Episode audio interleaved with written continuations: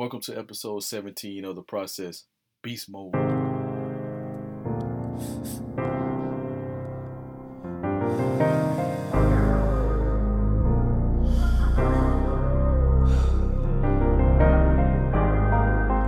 Thank you for being here with me today. I appreciate you for coming.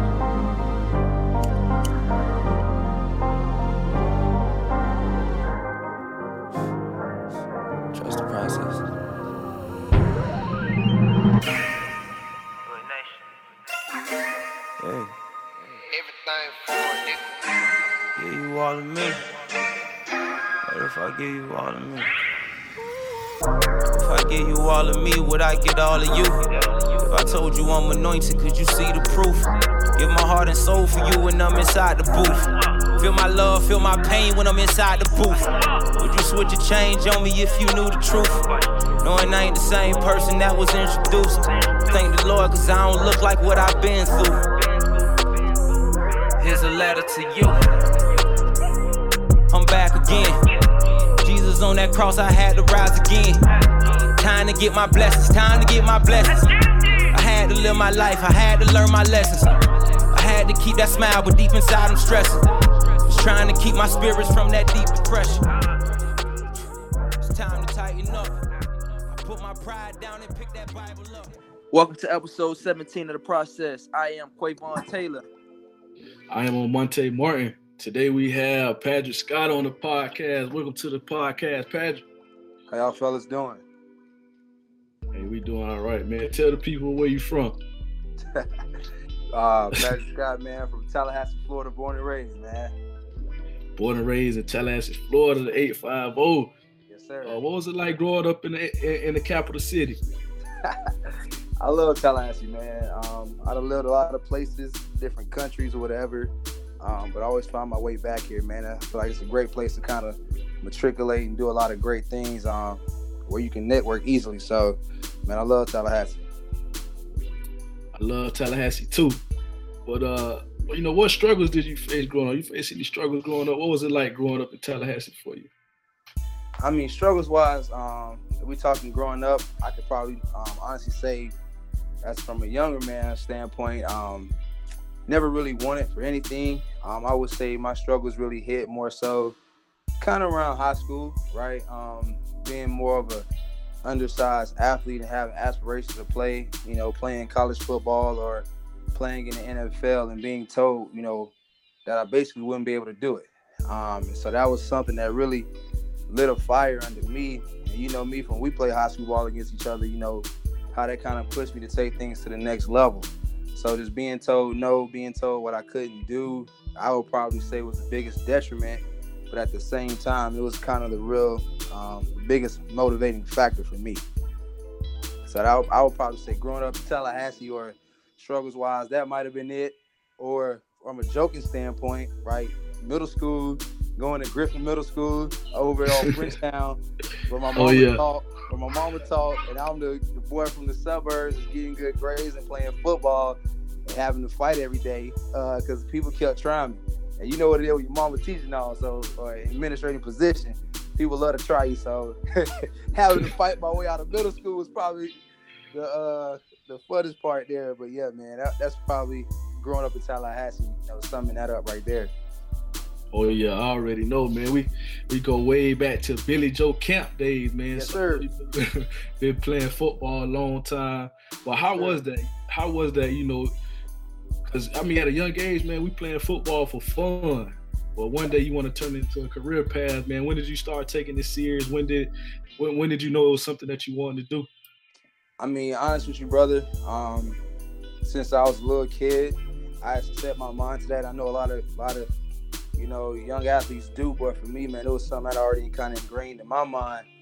That was truly for me, and so I, I worked at. it. I was always good at, you know, always was good at football, but I knew that it was just going to take me pushing it to get to where I wanted to be. So even in middle school, right out there, practice going, going to high school. When I went to Lincoln, seeing you know, athletes getting recruited, seeing Bobby Bowden every day, seeing, you know, um, Larry Coker. Um, that was one of my first offers at the University of Miami when he was there. So I mean, different things of that nature. I mean, you know, you see that. You see Fred Rouse, you know, number one rated receiver coming out of high school, you know, in the same high school, you know, campus as you. It made you just want to, you know, take it to another level. And so seeing that, I, I saw was very attainable. Um, and I remember even things like Coach Shakir saying to myself and BJ Daniels one time um, when we had like a workout one time over the summer. We had a week off, but BJ and I was only guys showing up, and we had the week off. And coach would always say, you know, you guys are, you know, kind of undersized, but you know, one thing about it, nobody can. If, if you work hard, you know, you may not be the tallest, you may not be the fastest or whatever, but you know, you can dang to make sure you're not the weakest. You can be the strongest, and you can be the one that outworks the next man. So that was kind of something I think that stuck with me throughout my high school career. To say, hey, you know, anybody can say their doubts about me, but you know, first and foremost, God in my life, who I give all honor and glory to. Um, it was all right, God. If this is for me, let it be for me. I'm going to pour my heart and soul into it, and that's just what happened. So just gave them all on, the field, pushed myself. When everybody would go home, I would be the guy that's still in the gym, you know, working, going to the field, working on my craft, making sure, basically being a perfectionist, man. Because when you set your mind, you say you want to be a professional athlete, you say you want to be a college athlete, you got to be willing to make sacrifices most people aren't willing to make and that's in the business world or any any profession you think about. That's why I always say football is really a a, a life lesson sport because if you want to be great, you got to take the steps right that most people cut. You got to go that extra mile that most people stop at. Um, and so I realized that early on, man. And I just I just pushed it, pushed it, pushed it to get to Stanford, get all the offers I had out of high school, go to Stanford.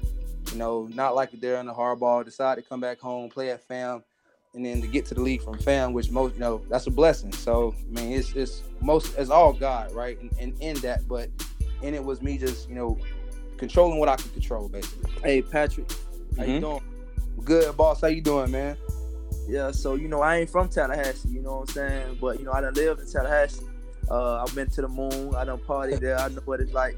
You know what I'm saying. But what was the biggest obstacle you had to overcome in life? You know what I'm saying. Not just Tallahassee standpoint you know what I'm saying, life, like, you know, in general. Like what was your biggest obstacle? Um, I think my biggest obstacle to overcome was myself.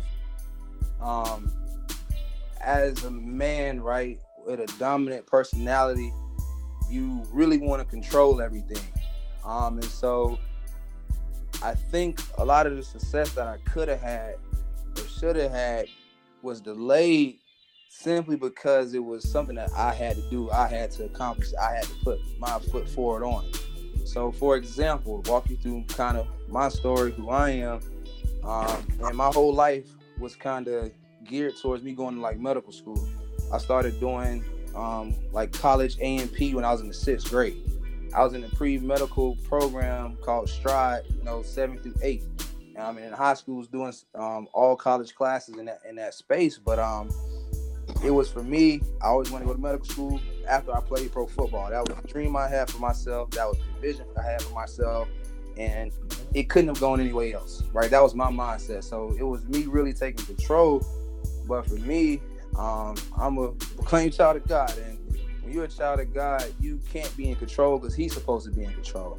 And so, majority of my life, man, I'm spending pushing, right? You know, you work to make things happen as a man. You try to you know, make ends meet in whichever way possible. And I always kept finding myself hitting this wall, right? Whether I went to the Cardinals, balled out, I was second team. Man, I just came home for a weekend um, when cuts was made. I made the roster um, just to come home see my family on Labor Day.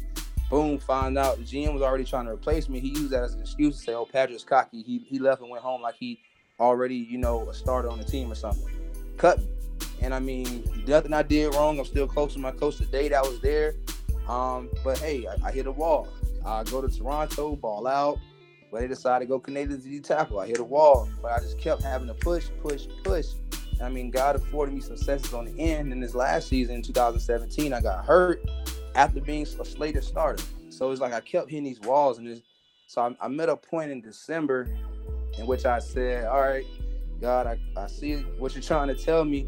I can't control this, right? And in order for me to move forward successfully and fruitfully in life, I had to take my hands off the wheel.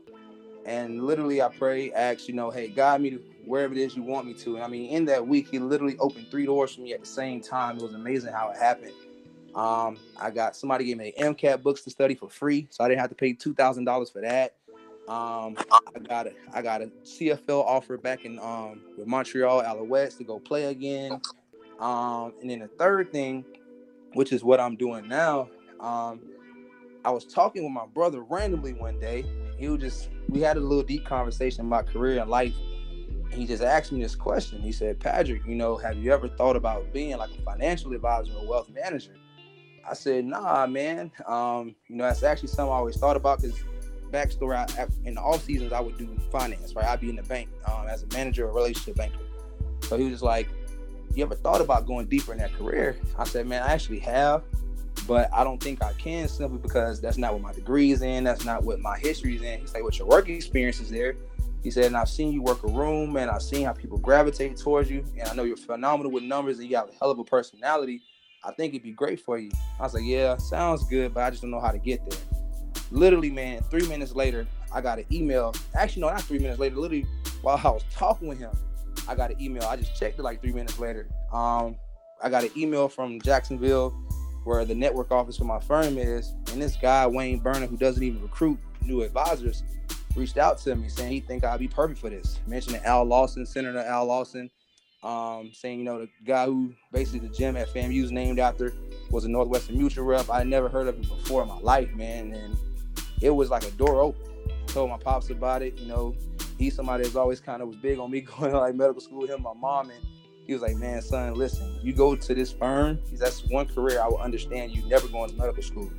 And so I knew that was a very big thing. And man, as I just gave it a look, I went in. I said, "All right, God, I'm gonna trust you. Like you take over." And I mean, literally, man. Since then, everything took off, going very well. I got the offer to go back. I called my agent, told him, "Don't call me no more. I'm good." I got a job offer from the New York Jets um, to come up there and join their staff. But told them I'm good. And it was, I found this peace, right? When I finally took my hands off on it. So you talk about trusting the process. The part about the process I think that's hard for most people to really embrace is, man, we truly not in control. But we can control what we can control, and that's our work ethic, um, that's our attitude, that's our mentality. But at the end of the day, there's some forces at work that are greater than us. And so when we constantly feel like it's how we think things should go versus how they're supposed to go, we can find ourselves in like the sand trap, doing the same thing over and over and over again, which is where I was for five years of my life. And but I will say those five years though were learning experiences for me. I grew as a man. I hit rock bottom, dealt with a lot of things, but I mean it made me who I am. And also in that time span of playing football and living in all these different cities in another country, and I made a lot of connections, which have been great for me, our business now. So even understanding, hey, trusting the process, right? While I was going through a downtime, I didn't know what was going on, but all I was doing was building out a clientele base for people that I could work with later. Um, in the position that I'm in now, man. So is that would probably say was the hardest thing was getting out of my own way. Um, understanding that, you know, hey, I can work hard, I can, you know, grind it out, do everything I can, stay up all night, push it, study, learn, grow in whatever field it is. But if it's me trying to control the situation, there could be no fruitfulness from that. So I think that was kind of the hardest lesson, the hardest thing for me to kind of grasp.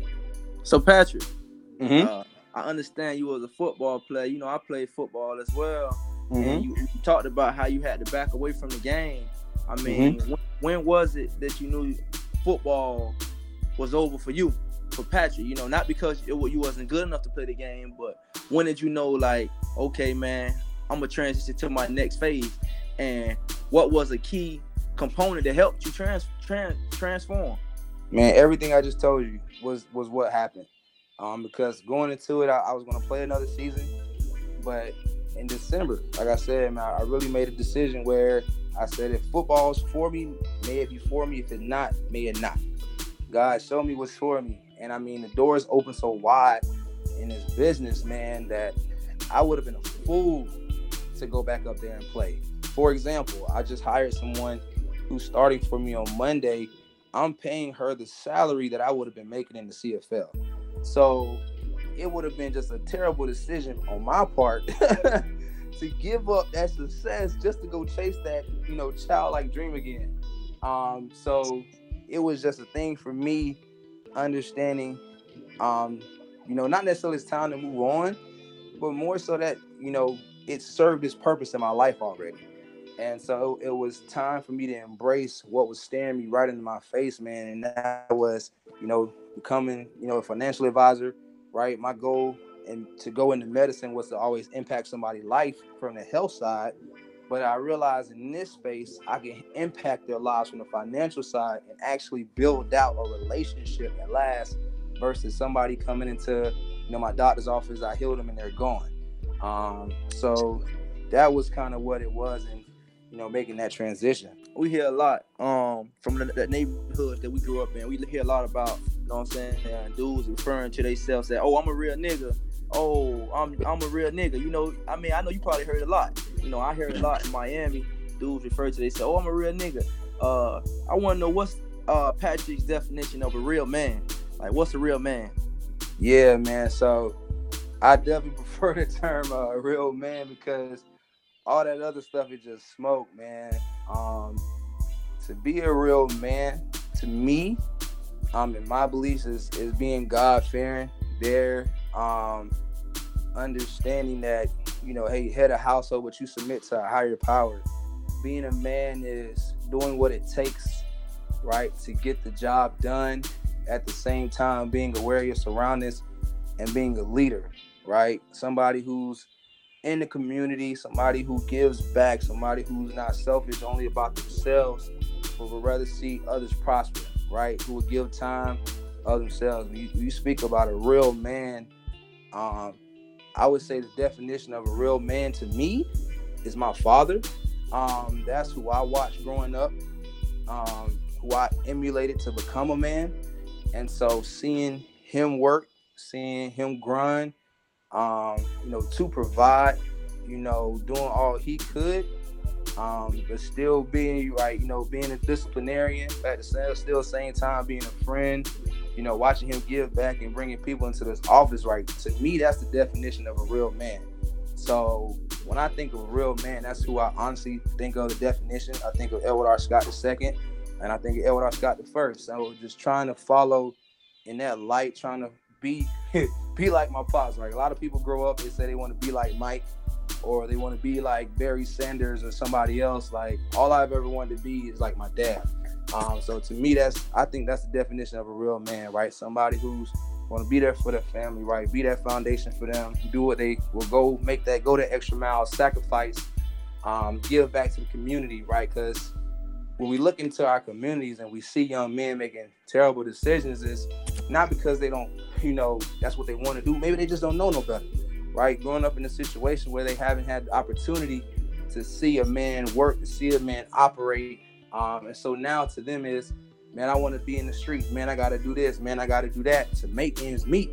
But all we all know that's to be a slippery slope, right? Um, it's a, a, a place uh, in front of a gun barrel, right behind bars. I got I got a lot of friends of mine who are going now, um, who embrace that lifestyle, and so, and I remember I can remember them all saying too, right after we left high school, when I was in college, when I went pro, one of my closest friends, I'm him my name, um, had got locked up.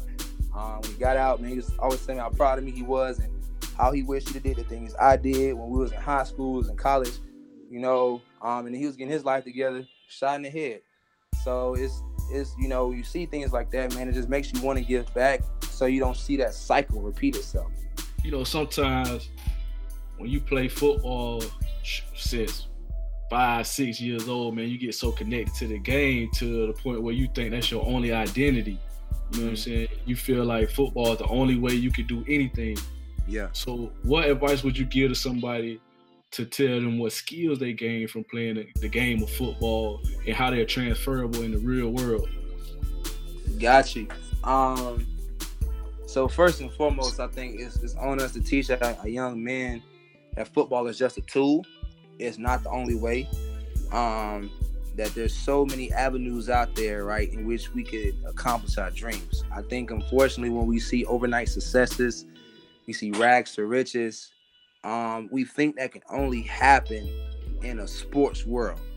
So that dream is tied to to that to that dream of football. That's the only way we can do it, and that's so false. There's so many different ways to generate wealth. Um, you know, informed mind is a better mind. There's so many different things we can do. You know, knowing that knowledge is power. Um, and so that would be kind of my first thing. That's one thing about it, right? Even though I was an athlete and I love the game, I was tied to the game. I wanted it. I never wanted to be a one-trick pony, right? I never wanted to be just football. I, to me, I was a well-rounded man, a real well-rounded man. That's the only way I saw myself.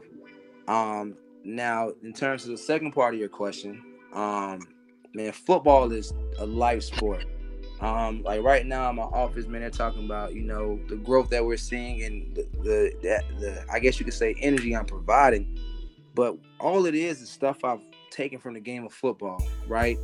If you think about what we all did when we played this sport, um, it's truly amazing. We did something that's completely unnatural, like hit somebody, do a jump cut, you know, going through a hole, reading blocks, um, running routes, pass rushing, right? All these things that are not natural to the human body, we made them natural. And the way we did that was repetition, right? We did it so much from the age of five, six, seven, eight, nine, on up to 18. If we played in college, right? What we did in practice, we repped it. We had individual drills, we rep it. We have offense, defense drills, we rep it. We have one on ones, we rep it, right? And then we have team, we rep it. In the games, we rep it. So we do it so much it almost becomes like muscle memory. Um, the same thing translate to school.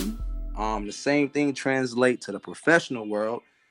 If you want to be great at something in the same way we did it in the sport, it's in the business world. You got to rep it. So for me as an advisor, right, I literally would talk to myself, right, understanding, hey, how can the conversation go here? If the conversation went here, right, having just normal conversations, practicing having that conversation, right my materials right, reading, growing, all the knowledges, all the, the, the licenses that I have to my name right now, going back and studying that material over and over and making it my own, right? To the point where something that was unnatural became natural. So understanding that repetition is the key to learning, I think football teaches that. We just don't realize it teaches us that because we do it subconsciously or there's a coach always making us do it. So all we're doing is repping the skill over and over till we get dang good at it. So I would say in the professional world, whatever it is, rep that skill over and over till you get good at it. It can't be just while you're at work and then when you go home, that's it. No, when you go home, that's like practice. When you're at work, it's like the game. So in at work, guess what? That's your performance time, right? And then when you go home, you got to spend some time working your craft. So I mean, that's computer, IT. Get on the computer, play around, you know, do some coding. Um, you know, if, if you're a banker, right, you got to talk with people, have some conversations around the products that you have, and learn that material. Um, a lawyer, right, hey, practice that trial when you're home. You can't just show up to the trial expecting to win if you haven't practiced. You know what it is you're going to say. You know the laws that you need to know. So to me, I think that's the biggest thing. That repetition is the key to learning. Then second from that is just effort, right? You know, putting in the time, putting in that work, the dedication um, having that drive to win. I think that's something that competitive nature that we have is if we translate it to another field, it'll push us to try to accomplish great things. So I, I would say, you know, those are definitely three things that kind of stick out, right? You know, repetition, key to learning, um, that discipline, right, that's required, and, and, honing your craft, and then that drive, that competitive nature to to win. Um, all translate very well to the business world. Today, who is Padric Scott? and what advice would you give, you know, the older Padric Scott? um, all right, so the advice that I would give to my younger self, I mean, honestly, as a, I say this, as man, I don't have any regrets. I think every decision I've made along the way has made me who I am. So I wouldn't want to change anything in that regard. Um, I guess some advice I give myself: two, one, I would say, there's anything I could ever change, not say change, but the advice I could give my 17 year old self um, would be when choosing a school, when you're being recruited, not to fall in love with a coach or whatever, or no, not to fall in love with a school, but rather commit to a coach, right? Because that's who's going to be who controls really the experience you have. That's going to be who kind of determines everything else, the playing time. Like, how does that coach feel about you?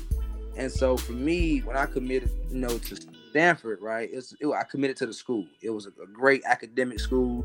It's the top academic school in the FBS um, space.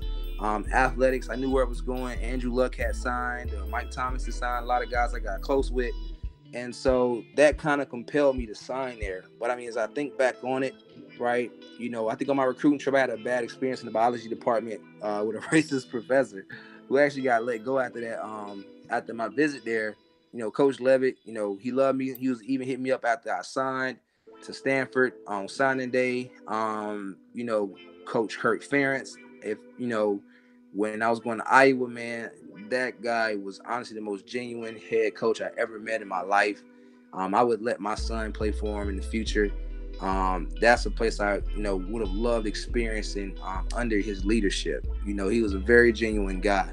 So I think that'd be advice to my younger self, right? Understanding the recruiting process because we think that's things so sweet, but really, man, you're 16, 17, 18, being, you know, hunted by all these different college coaches, all these different college programs.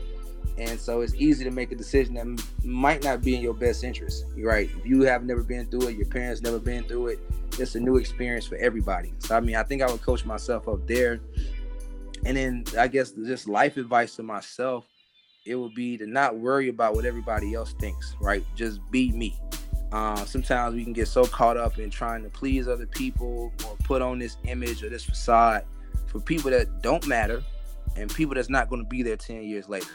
Um, so understanding who you are and being confident in that. You know, right now, Padric Scott today, I know who I am confident, man. There's not a, a doubt that I have because I, I, believe strongly and rest my foundation on Jesus Christ. So I have no reason to doubt myself in that space. It's not cockiness, it's just honestly a confidence in what he's brought me through.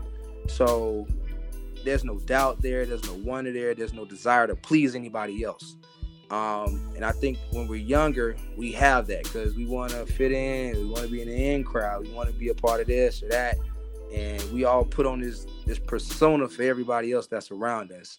So, you know, be yourself, um, embrace who you are, embrace your passion, embrace your purpose. Like that'll be, you know, what I would tell my younger self. So, you know, you, you talked a little bit about it going through your recruitment process and, and going to Stanford, um, which is a great institution. Mm-hmm. But you know, growing up in Tallahassee, man, we grew up in that in that shadow of that school that sit on the hill. Yeah. You know, that's that's that orange and green, and you know what it do to you. You know what I'm saying? How was it coming back home to go to school at FAMU? Man, to be honest, man, it was the best thing that could ever happen to me. Um, for example, when I came out of high school, I had offers to that other school here in town. Um, but you know, my whole family went to FAMU, so it was like not even a question that I would even think of going to Florida State. I probably would have got shot. Um, so you probably would have. Yeah, I probably would have. Um, so that was never really a question because my whole family went to fam. Like you said, you mentioned my cousins. Where they all went fam. They parents went fam. Family went. To, I mean, except for V Lee, he went to Morehouse. Um, but like everybody, pretty much my family went to FAMU. So it was always something that if I was going to be in Tallahassee, that's where I was going to go. Um, so coming back home, man, to play for fam was such kind of a amazing experience, right? It was kind of surreal because I grew up on the sidelines. My dad was a team dentist, um, so I was on the sidelines the majority of the games growing up as I became a high school recruit. Um, and you know, a lot of people actually were kind of mad when I went to Stanford. I mean, saying, "Oh my God, he had the big head and had all these other offers. They want to come to fam." It wasn't that. I just wanted to get out of Tallahassee, right? We grew up here, spent a whole life here. I just want to see some other things. But yeah. to come back home um, and play in Bragg, man, was such a surreal experience. I mean, you know, playing in a classic, um, you know, big tackles for losses, sacks, and hearing people go crazy, like that was amazing. Um, I think just to kind of sum up my family and what family means to us, I never forget, man, my grandma, you know, she's she'll be turning probably I think like 95, November 14th. Um, and so when I was playing, you know, of course mentally kind of starting to go but she had a moment. I said, "Hey, grandma." I let her know. I said, "Hey, grandma, um, I'm going to play in the classic." And she said, "You better win or don't come home." I was like, "Dang!" You know, I mean, she hadn't really been speaking before then, or you know, nothing else because she, you know, older age. But she heard me say, "Hey, grandma, I'm going to play in the classic. You better win or don't come home." My mama told me. my mama told me the same thing. So you know, being able to go down there and, you know, lay it all on the line for the school that I love, that gave me, you know, that second, that fresh opportunity. I wouldn't say a second chance, but that fresh opportunity um, to be me, uh, man, it was, it was it's an amazing experience. It's, it's something I never I never trade in that HBCU experience. You know, where being in a fraternity wasn't frowned upon like it was at Stanford, um, and just allowed to be myself. Man, I, I, think that was a beautiful thing. Walking that campus, seeing all of the, the black excellence that you know that was around me. Um, and then, like I said, man, on game day, just the atmosphere, seeing my entire family right in the stands cheering me on, wearing 95 jerseys. Um, it, it was nothing like it, man. It was nothing like it. I bet, man. Nothing like that orange and green. No, sir. You already know. I ain't gonna lie, I can't agree with that. It's nothing like that orange and green. it's nothing like that uh that golden tiger to Ooh. Hey, nah, I ain't gonna let y'all your dog. I was gonna ask you what programs and initiatives do you think are, are the youth, you know, who are trying to, you know, overcome and achieve uh, their in their situation. You said what programs and initiatives would I like recommend? Yeah, yeah. Do you think are important, or, or do you think that we need to implement? Um, man, I just think it's on us. Um, that's something I always try to do is to give back and, and have a presence in these schools. I think that goes a long way. Um, if you look at, for example, like music today, one of the first things people love to say is, "Oh, I dropped out of high school and I'm balling," or something like that. And so that can give a message to a kid, you know, shoot, I don't need to be here and I can ball, and to do other lifestyle things they probably shouldn't be doing. Um, so I think just being present goes a long way.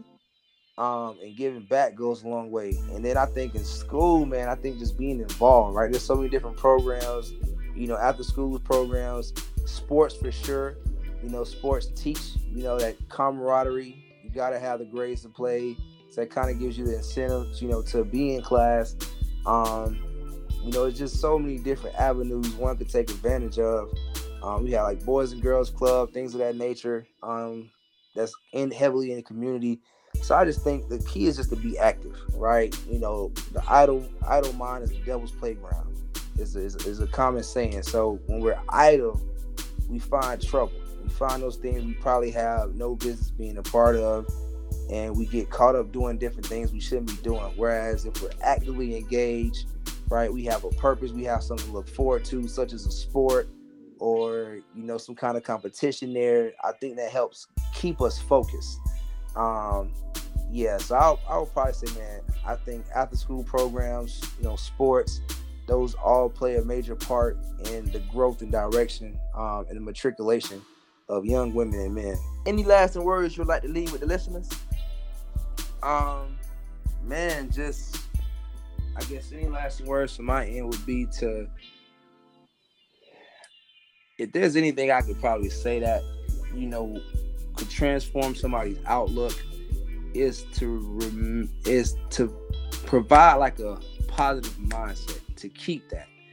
Um, because there's so many things that can make us think negative, and then we'll start seeing a situation that's probably not bad, that's pretty okay as a bad situation um, or we allow things that go wrong to deter us and they make us want to do things that you know we normally probably wouldn't do. So i would just say you know to the listeners out there to the young men young women or established professionals all in between you know control what you can control. And the first thing you control is your attitude.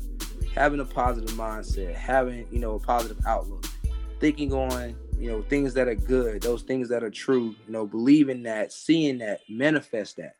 Um i was a part i was blessed to be a part of this group when i was at famu my senior year in which we were mentored by this guy dr benson who played for our coach joe taylor back at um, hampton who's a professor at, at harvard in the psychology department. And so he has a consulting business in which he coaches like you know successful business owners and how to be more successful or how to build out their wealth and things of that nature. And he talked about the power of the mind, right? And things that we manifest and bringing it to life. And basically, how he framed it was the mind is the soil from which our dreams and goals grow. So if we have a negative mindset, how can we expect to grow something positive? How can we expect to produce something that's worthwhile, that's fruitful? So if we want to produce something that's fruitful, we want to produce something that's worthwhile, we want to produce something that's productive and manifest that in our lives, it starts with our mindset because that's the soil from which all things grow. So if you want to change your situation, change your mindset. If you want to be that starter on the team and you haven't been, change your mindset. You got to go get it. You got to work. You can't look at your situations being a bad situation, whether it be in a motivational situation. All my losses in my life, right? You know, sometimes at the darkest moments, they may feel like a loss, but for the most part, I never really stressed it too hard because I knew that it was for greater good. And I'm blessed to say, years later, as everything has started to manifest, I can look back and, and say every loss played its sure purpose in where I'm at and who I am today. And so sometimes we can get so caught up in the short term that all we see is our situation currently that it kind of blocks the vision of, of how beautiful the, the, the bigger picture really is. So I would say, hey, keep a positive mindset, think big picture, understand, you know, your current situation is not your final destination. Um, understanding that, you know, where you're going, you're going to get there. It's just going to be some bumps along the road. Outside is the finance right? When you start talking about investing, we understand a capital market when we invest our money and the rate of return on those dollars. It trends upward always. We just have some volatility along the way in which markets are up and sometimes they're down, and that's what it looks like we're losing money. But our market or portfolio and our value of our dollars may be down, but guess what? It's coming right back up. And same thing in our life, our lifestyle. You know, hey, we may have some down moments. We may experience some short-term volatility, right, where things aren't ideal. But if we just keep pushing and we stay in and we don't, you know, tap out mentally, we'll be right back up. So understanding, hey, having a positive mindset, allow your mind to be bigger than your problems, um, and just seeing a bigger picture. And then finally, I would say, find your purpose, find your why um, that's going to be the thing that allows you to stay focused. That's going to be the thing that allows you to be greater than yourself. Um, I played for the Arizona Cardinals, and while I was there, I, I, was blessed to play for a coach by the name of Brentson Buckner, who's now the D-line coach for the Tampa Bay Buccaneers. And I'll never forget, you know, one day he had Darnell Dockett, Calais Campbell, Ronald Talley, um, you know, Lumpkin, all these different guys, myself, um, sitting in the room and I think we had like had some good practices and we had some bad practices. And so he was like, fellas, you know, you gotta find your purpose. You gotta find your why and you gotta tie everything to it. And it can't be something that's quantifiable. It can't be money, right? Because once you get the money, then you'll lose your drive. It can't be girls or anything of the fame because once you get the fame, once you get the girls, then you'll lose your drive. It has to be something that's bigger than you um, and once you find that, you know, that'll be the thing in the fourth quarter, right? On the last drive of the game, when you're tired, when you're beat up, that allows you to keep moving. That's going to be the thing that in practice in 105 degree heat in Arizona or 110 humidity in Florida, right? That allows you to go that last rep, right? To go that extra mile. That's what it's going to be. It ain't going to be the money. It ain't going to be the fame. It's going to be you know, your family. It's going to be for me, my God. That's what I tied my purpose to. So he had us like kind of all go around the room and say what our purpose was. And so for me, I understood the only reason I was where I was at was because of God. Um, so my purpose and everything that I did, though I may not have been where I was supposed to be long term, was to glorify God. So when I was tired, I thought about, man, like when somebody see this performance, is that glorifying him? Um, in my practice today, you know, I, I can stay up late at night and continually to work because when I meet with people, I'm trying to change their life and I want them to see me and say, man, what is it about this young man that makes him so different? And I can tell them it's my God. So you got to find your purpose. And once you find that purpose, man, manifest it, bring it to life, and tie everything you do to it. And you'll just see the limitations that you thought were all there removed and you'll just see you'll experience a growth, personal growth, a mental growth, um, an emotional growth, a spiritual growth beyond your wildest imaginations. That's it. Thank you, thank you. We we definitely appreciate you. You know, spending time, sharing wisdom with us.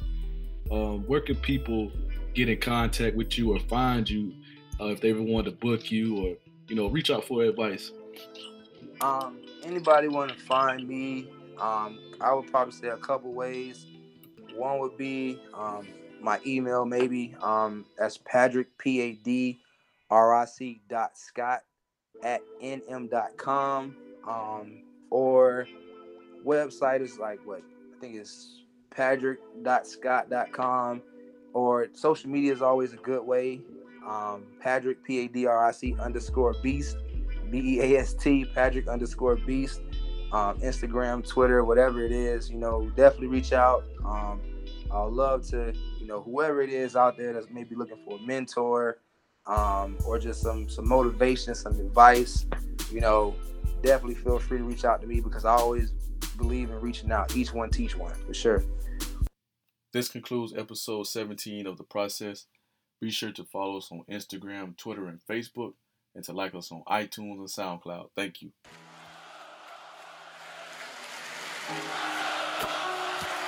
They're chanting, trust the process. Trust the process. Trust the process. I think the main thing for me was trying to decide on who am I and like what I want to be and how I want to be remembered. Like that was my thing. Right? You know, oftentimes I think about like my legacy and like the mark that I want to leave, not only on the industry but the effect that I want to leave on people. Being a whole human being, going through my obstacles, going through the things that I'm going through, and not to only broadcast these things, but for it to inspire change.